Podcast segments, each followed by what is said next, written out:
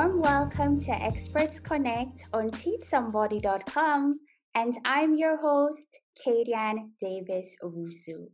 Today, I'll be talking about e-health, taking health in our hands. Now, here's a bit about me. I am Jamaican, so Wagwan. I live in the Netherlands my background is in computer science, and I did my PhD in the field of interactive cognitive environments. Specifically, I exploited smartphone sensors to detect physical activities and rendered this information using ambient lighting to improve social connectivity between the elderly and their caregivers. It's called the social hue.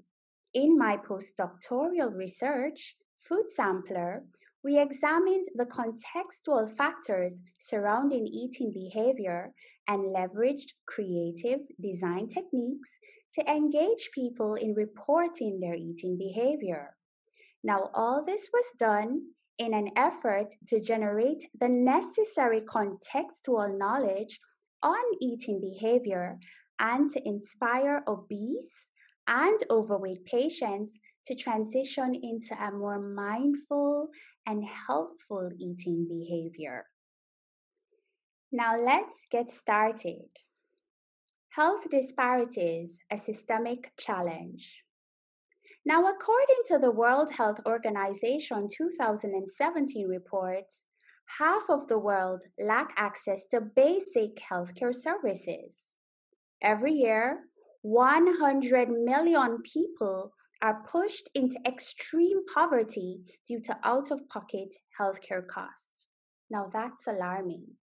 I'd like to introduce you to my friend Rob. Now, Rob lives in the United States of America and he's trying to maintain a healthy and active lifestyle. Recently, Rob went to the doctor, and unfortunately, he was diagnosed with type 2 diabetes. Rob wants to live longer. So, how can we help Rob to maintain a healthy and active lifestyle and improve his condition? I think I found the solution. Mobile devices are everywhere. I mean, they are pervasive. Now, the Pew research in 2019 asserted that over 5 billion people have a mobile device, and also 3.5 billion people have smartphones. Now, if we have access to the internet, wearable devices, mobile apps, and social media, then these tools can help us to address the health disparity issues and, by extension, help our friend Rob. You've been hearing about e health, haven't you? Especially in COVID 19. But what exactly is e health? Now, my favorite reference, Shaw et al., 2017, they argue that it is the use of information and communication technologies to improve the following one, the quality of healthcare and its systems, two, communication between healthcare providers and consumers, and three, to improve health consumers' health and well being.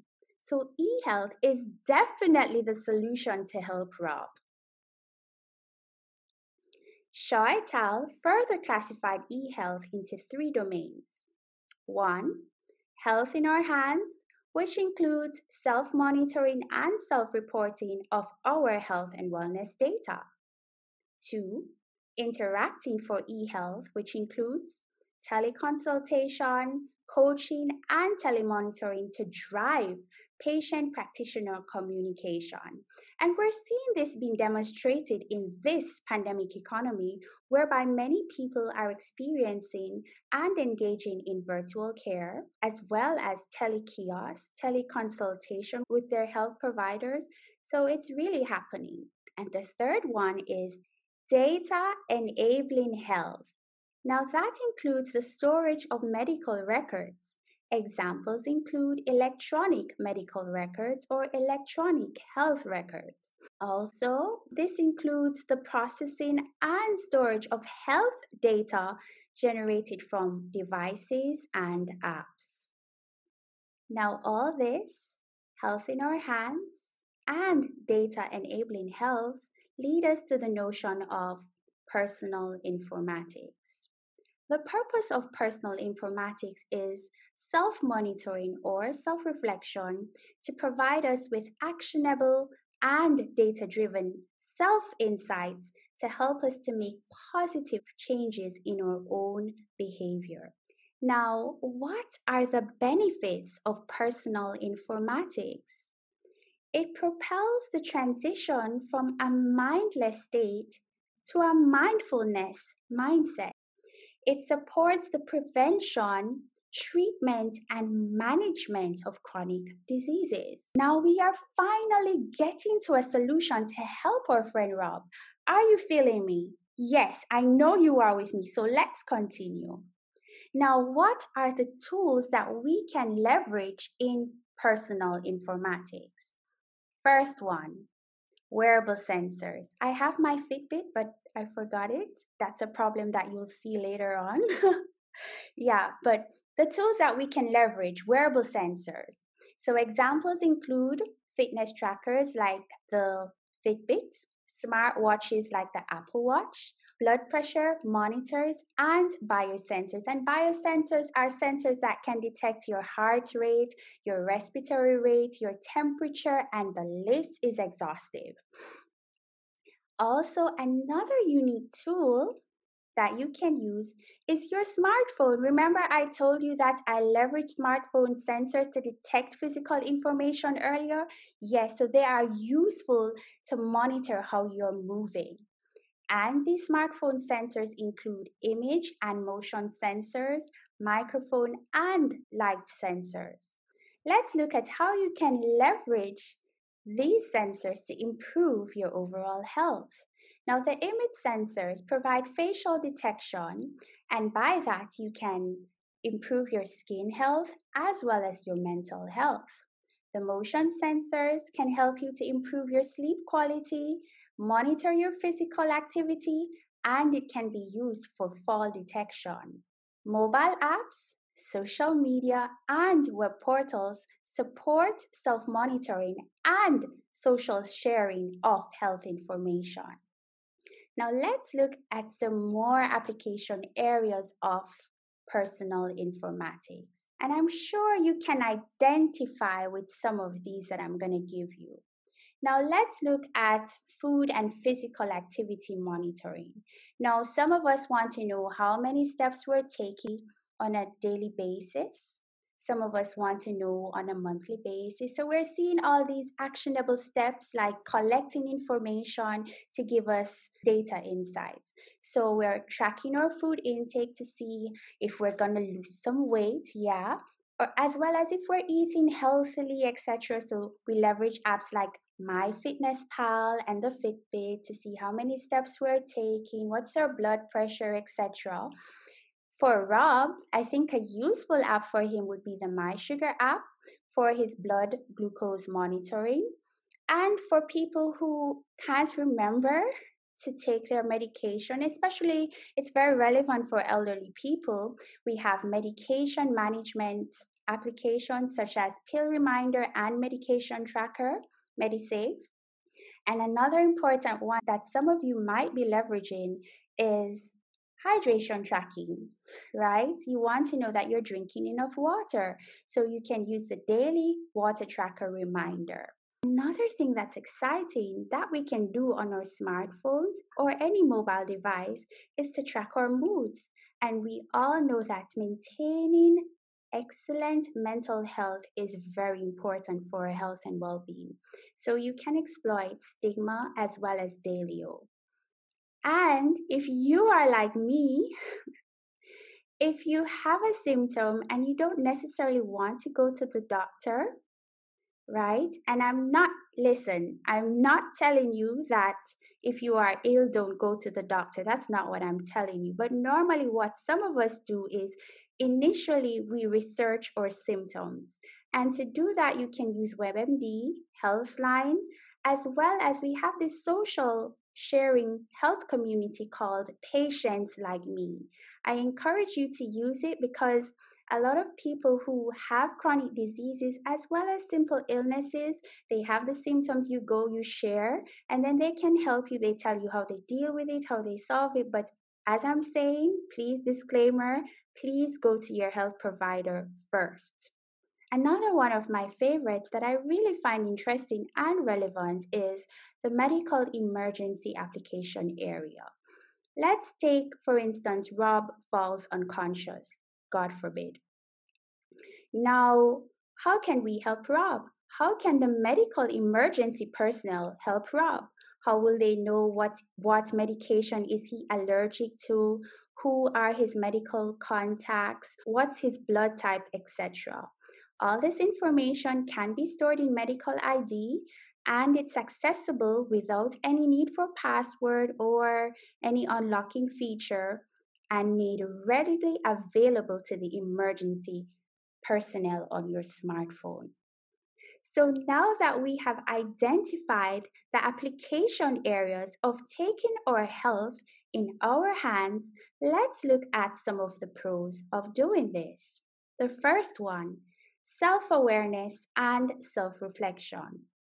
For example, let's say I use my Fitbit and I'm monitoring the amount of steps I'm taking day, on a daily basis. Then over time, I can know this week, I, well, today I took 10,000 steps. Tomorrow I can set a goal for 15,000 steps. And over time, I can try to reach 20,000 steps. So that's an example. And by gaining this information, this awareness of what's happening in my own life, I can receive information towards a positive health behavior change. If I am making positive steps to improve my health and well being, then of course my overall quality of life will be improved.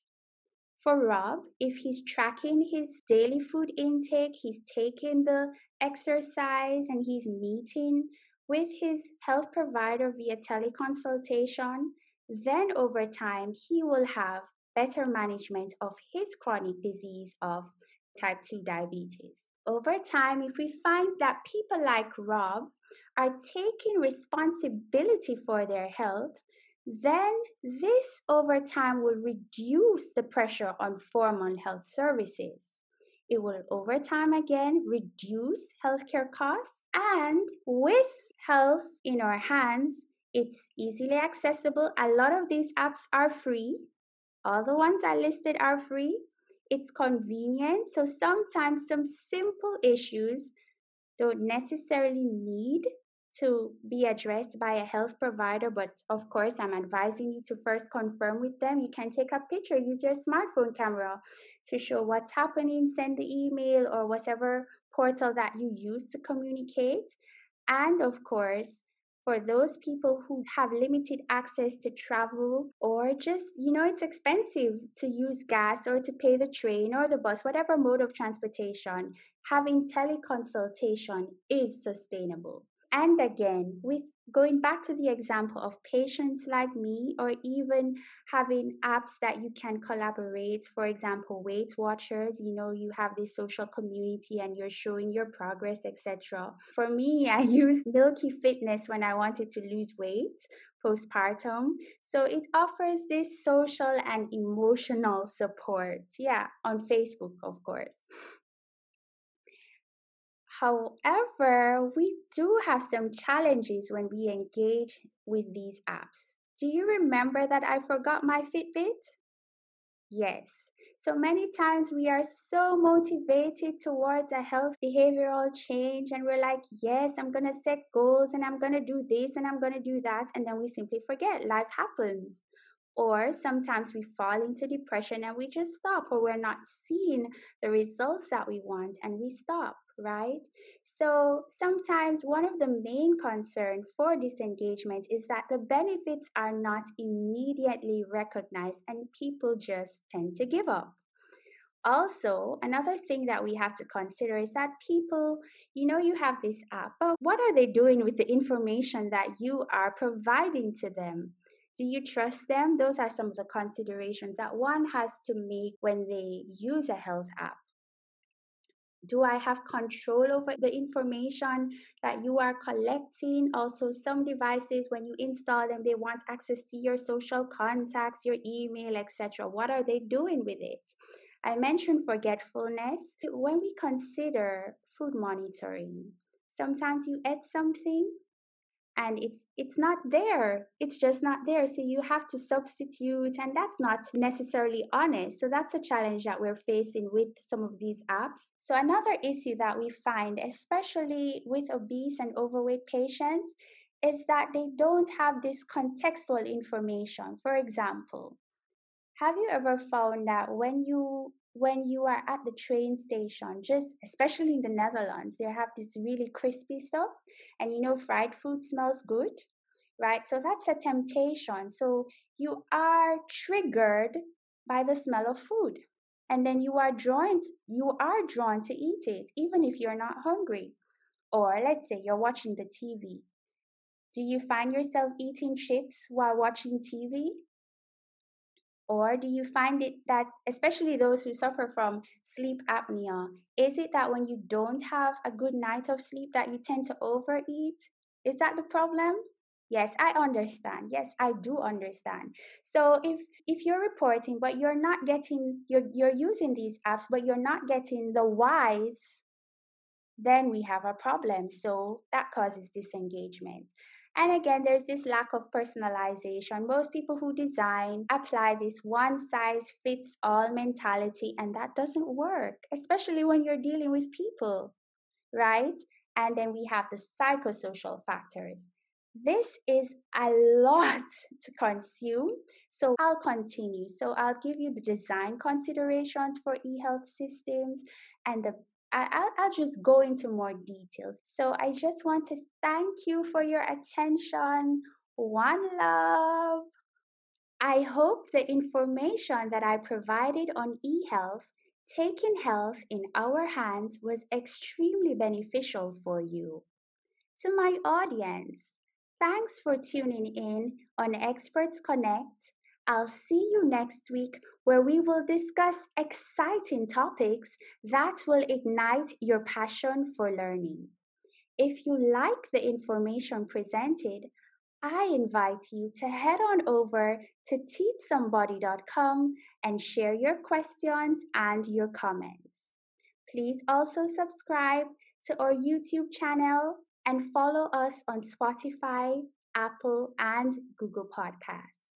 If you have questions and you're a bit shy to comment, please follow me on Instagram, Kadian Davis Owusu, and send me a DM. Have a lovely rest of the week. Bye.